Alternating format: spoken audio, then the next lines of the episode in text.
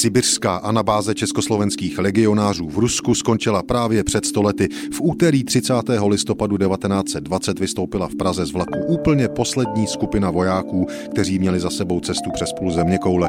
Vlakem přes Sibis na dálný východ do Vladivostoku. 2. září na lodění na americký parník Hefron, který legionáře přepravoval už po druhé. Na palubě odvážel domů posledních 720 důstojníků a vojáků a do Evropy, konkrétně do Terstu, dorazil shodou okolností přesně dva roky od konce války, která těmto mužům tolik zkomplikovala život. Na svatého Martina 11. listopadu 1920 se mužstvo mohlo vydat na poslední část cesty do Československa. Vlakem do Prahy legionáři dorazili 30. listopadu 1920 a v tu chvíli skončila náročná operace evakuace československých vojáků z Ruska.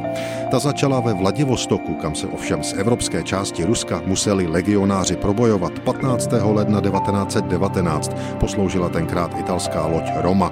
Celá evakuace trvala rok a 8 měsíců. Na cestu domů se vydalo asi 72 tisíc osob, z toho necelých 5 tisíc invalidů a bezmála 2,5 tisíce žen a dětí. I posledních sedm stovek legionářů nastoupilo v Terstu do vlaku a po dlouhé době poprvé vstoupili na českou půdu v dolním dvořišti. Jejich dojetí muselo být silné, vždyť domů se mnozí vraceli po dlouhých šesti letech.